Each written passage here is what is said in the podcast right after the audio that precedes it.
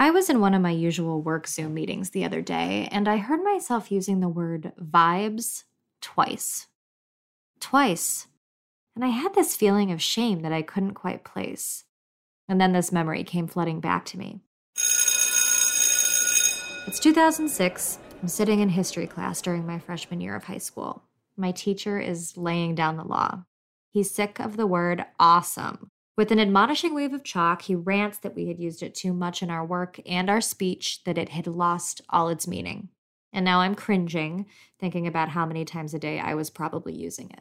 It's the privilege of the young generation to give new meanings to old words and find new words for meanings that we need to designate. Words are essential building blocks we need to create understanding and relationships. But it feels as if language is changing so fast that we can hardly agree about what words even mean. And this brings us to why we're here.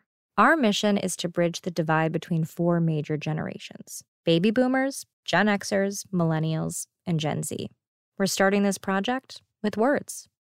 Well, one word to help families process the trauma. How that trauma lives on. Layered trauma. Veterans and others who experienced trauma. Rage and trauma. Trauma. Have we started using this word and other terms related to therapy in a way that dilutes their meaning, just like my history teacher griped about? Or is something else happening? I'm your host, Lauren Berry, and this is It's Generational.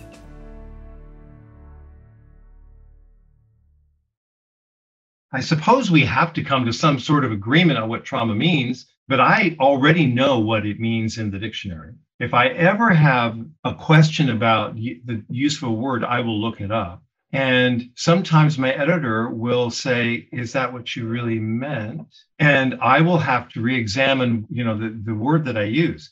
You just heard John Evans, a baby boomer and longtime journalist. Other panelists on this episode are millennial writer Kendra Austin, Gen Xer podcast host and journalist Virginia Heffernan, and Gen Z influencer and activist Michelle Chubb.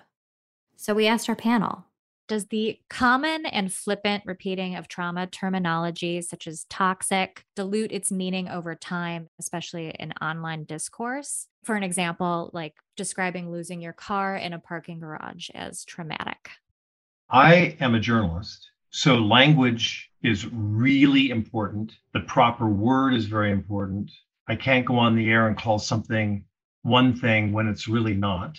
I have to be very careful about hyperbole or misrepresenting facts or using an incorrect word because words have power, words have meaning.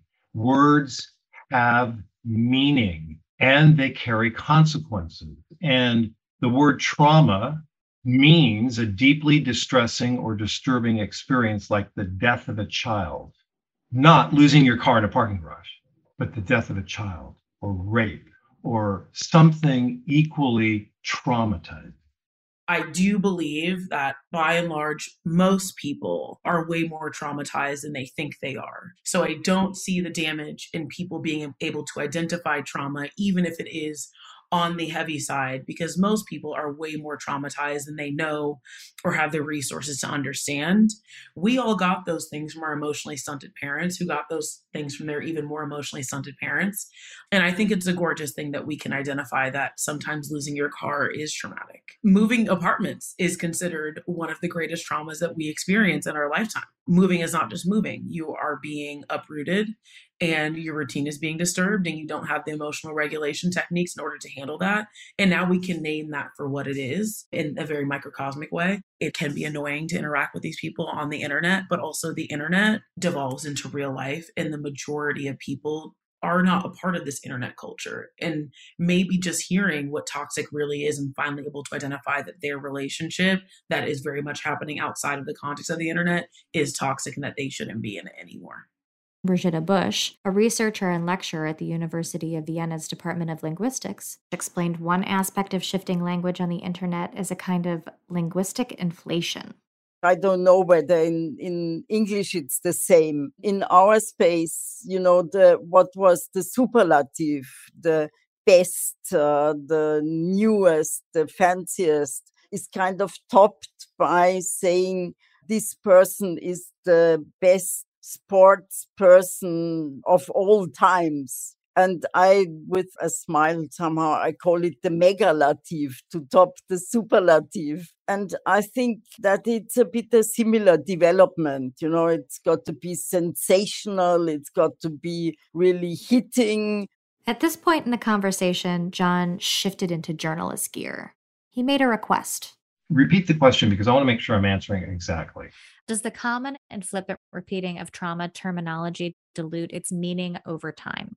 And I would say yes, with caveats and with exceptions. But yes, we have to be really careful to call things what they are and not what we think they might be. Obviously, as a journalist, I am bound by a code and by ethics. So, for example, if I were out in the field covering a story and someone says they were traumatized, I'm immediately believing them that they mean the word for, but I will have to ask them to clarify. And I may have to make a judgment that they were not traumatized at all. They were just deeply upset by something that happened. Deeply upset and traumatized mean two different things.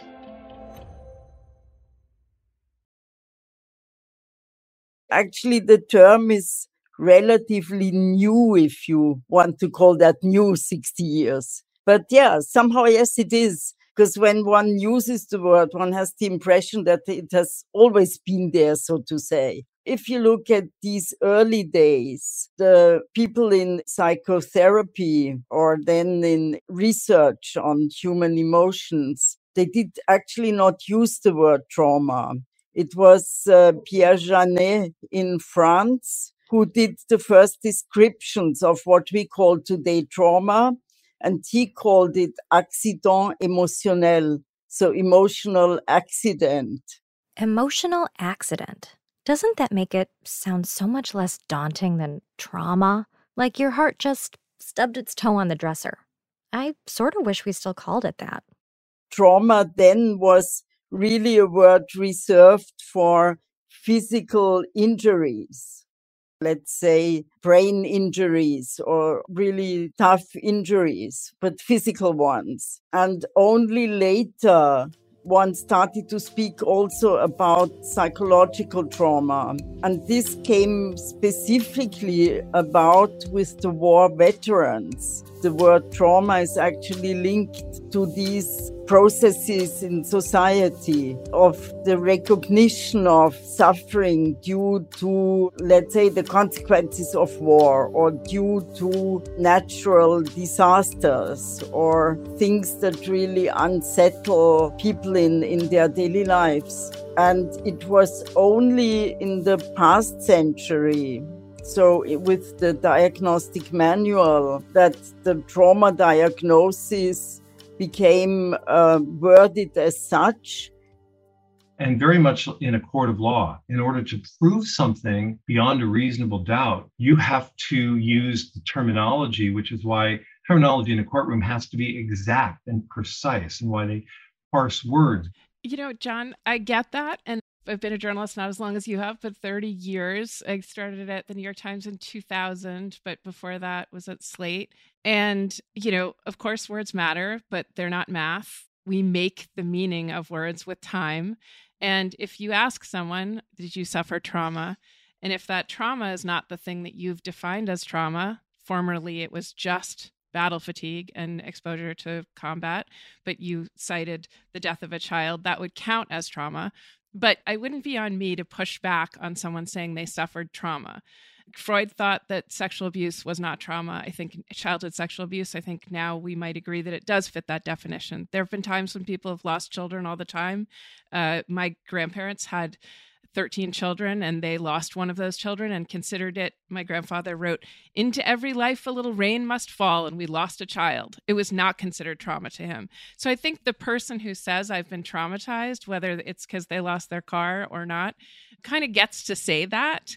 And we also have to accept that that's a moving target and that we're not in a courtroom. It became clear to us that trauma resonates differently not only between generations but from person to person people in trauma research agree that an event is not traumatizing in itself.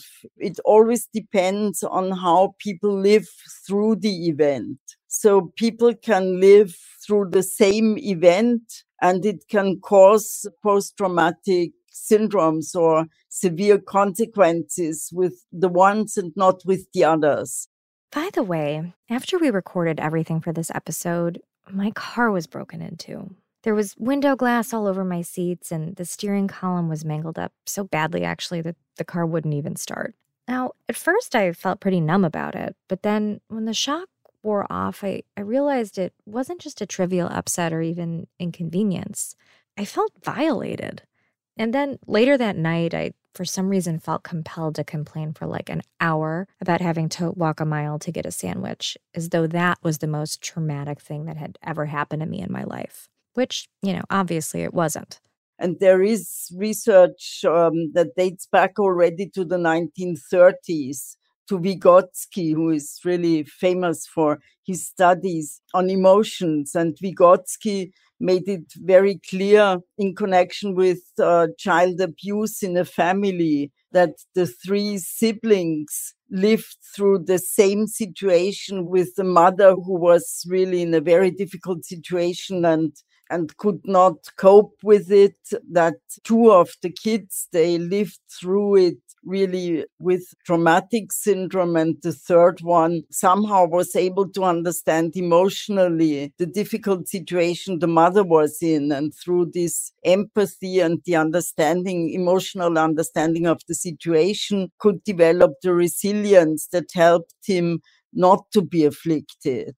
So it's difficult to say we're in a world where language changes a lot and people exposed to the discourse around trauma online. There was recently there's a book called the trauma of everyday life about the number of kind of small events and offenses that we experience that shake our sense of self that that seems like a reasonable definition of trauma to some people or that you, that might be useful to apply then there was an article in harper's last 2 months ago that I still can't stop thinking about by Will Self I think he's a boomer, saying that trauma has been over applied mostly because it ends up in litigation. So once you say, I'm suffering from some kind of trauma that shows up on my body, it must have happened, you know, 20 years ago. And if you don't say it happened for structural reasons that you know because like being grazed at by patriarchy and white supremacy all the time is traumatic if you start to name a person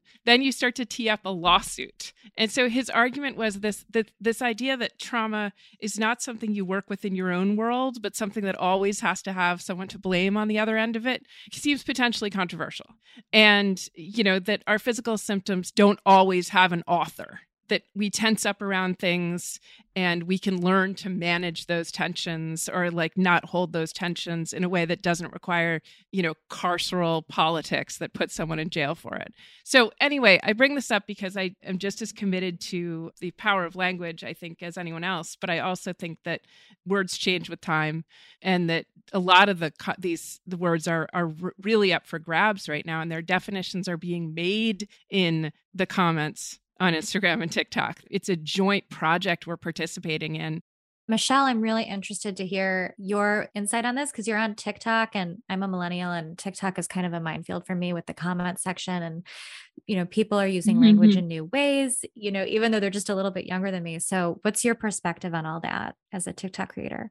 Well, I can agree with John and Virginia I'm on the fence with them both because I can see, as in John's point of view, words are powerful and they have meaning behind them, and you have to use your words wisely. But I also agree with Virginia with um, how one person's trauma may not be another person's trauma. Just for instance, I'll give you an example of me and my boyfriend's experience growing up. Michelle is from the Bunibonibee Cree Nation, I grew up in Winnipeg here in Canada. It's a pretty racist town. The North End is considered the predominantly Indigenous area. It's kind of like the poor part of town. So that's where he grew up. I grew up in the South End with white people, quiet, shy. So his traumas, he grew up would be extremely traumatic for me. But my traumas, if I were to tell him my traumas growing up, they wouldn't be considered traumas because his experiences are so different than mine that he wouldn't be traumatized, but from what I experienced, because that's an everyday thing for them, right? So they're used to that type of thing. So I think every day words are changing their meanings. There's so many words that we can use and invent for other words. And I think TikTok is doing that right now. I am so grateful to live in a time where mental health resources and literal actual resources that cost hundreds of dollars, like people like me who spend $300 a week on therapy, like those are available on TikTok. Like, I love the fact that young people have access to mental health resources before it's too late. And I love the fact that people who are not young people have access while they may feel like it's too late. So I think that that's a really beautiful thing. Being chronically online is also very real. And I know this because I work on the internet, it is my job. And every single day, I start to enter an argument with somebody in a comment section who I realize is 15, does not leave their room, and is only on the internet. And it's because they use a lot of these buzzwords, right? But I am always such a champion for intergenerational healing and ancestral healing. I would agree that words can lose their power if we continue to misuse them. So perhaps we need to change the definitions. Right. The definition of the word trauma should be expanded. But words matter, though. They still matter. We're having a conversation. If we don't understand each other and we have to say, what do you mean by that? Dilutes the word if we have confusion about it. Right. So shouldn't we decide on what the word means before we use it? I love you pinpointing the expansion of the definition, John, to kind of piggyback on the idea of expanding and widening our understanding of trauma and abuse and the accumulation of traumatic experiences that can equate to abuse is also the access to that information.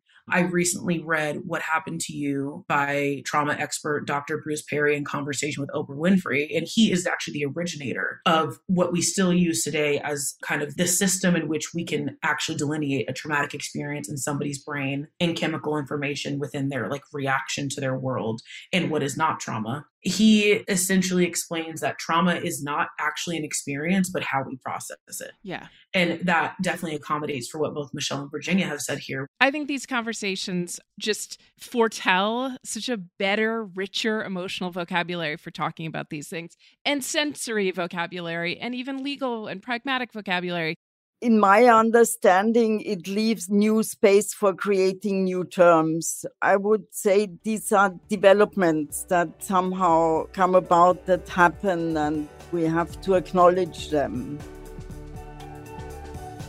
Thanks for listening to the debut episode of It's Generational. We would also like to thank our panel guests, Michelle Chubb, Kendra Austin, Virginia Heffernan, and John Evans for joining us, as well as our expert, Brigitta Busch of the University of Vienna. Stay tuned for more episodes featuring this panel, with roundtable discussions about workplace perspectives and relationship issues. This episode was produced by Sydney Fishman, Mallory Samara, and me, Lauren Barry. Myron Kaplan is Odyssey's managing producer for National News Podcasts. Please leave us a rating and a review. You can listen to It's Generational on the Odyssey app or wherever you find your podcasts.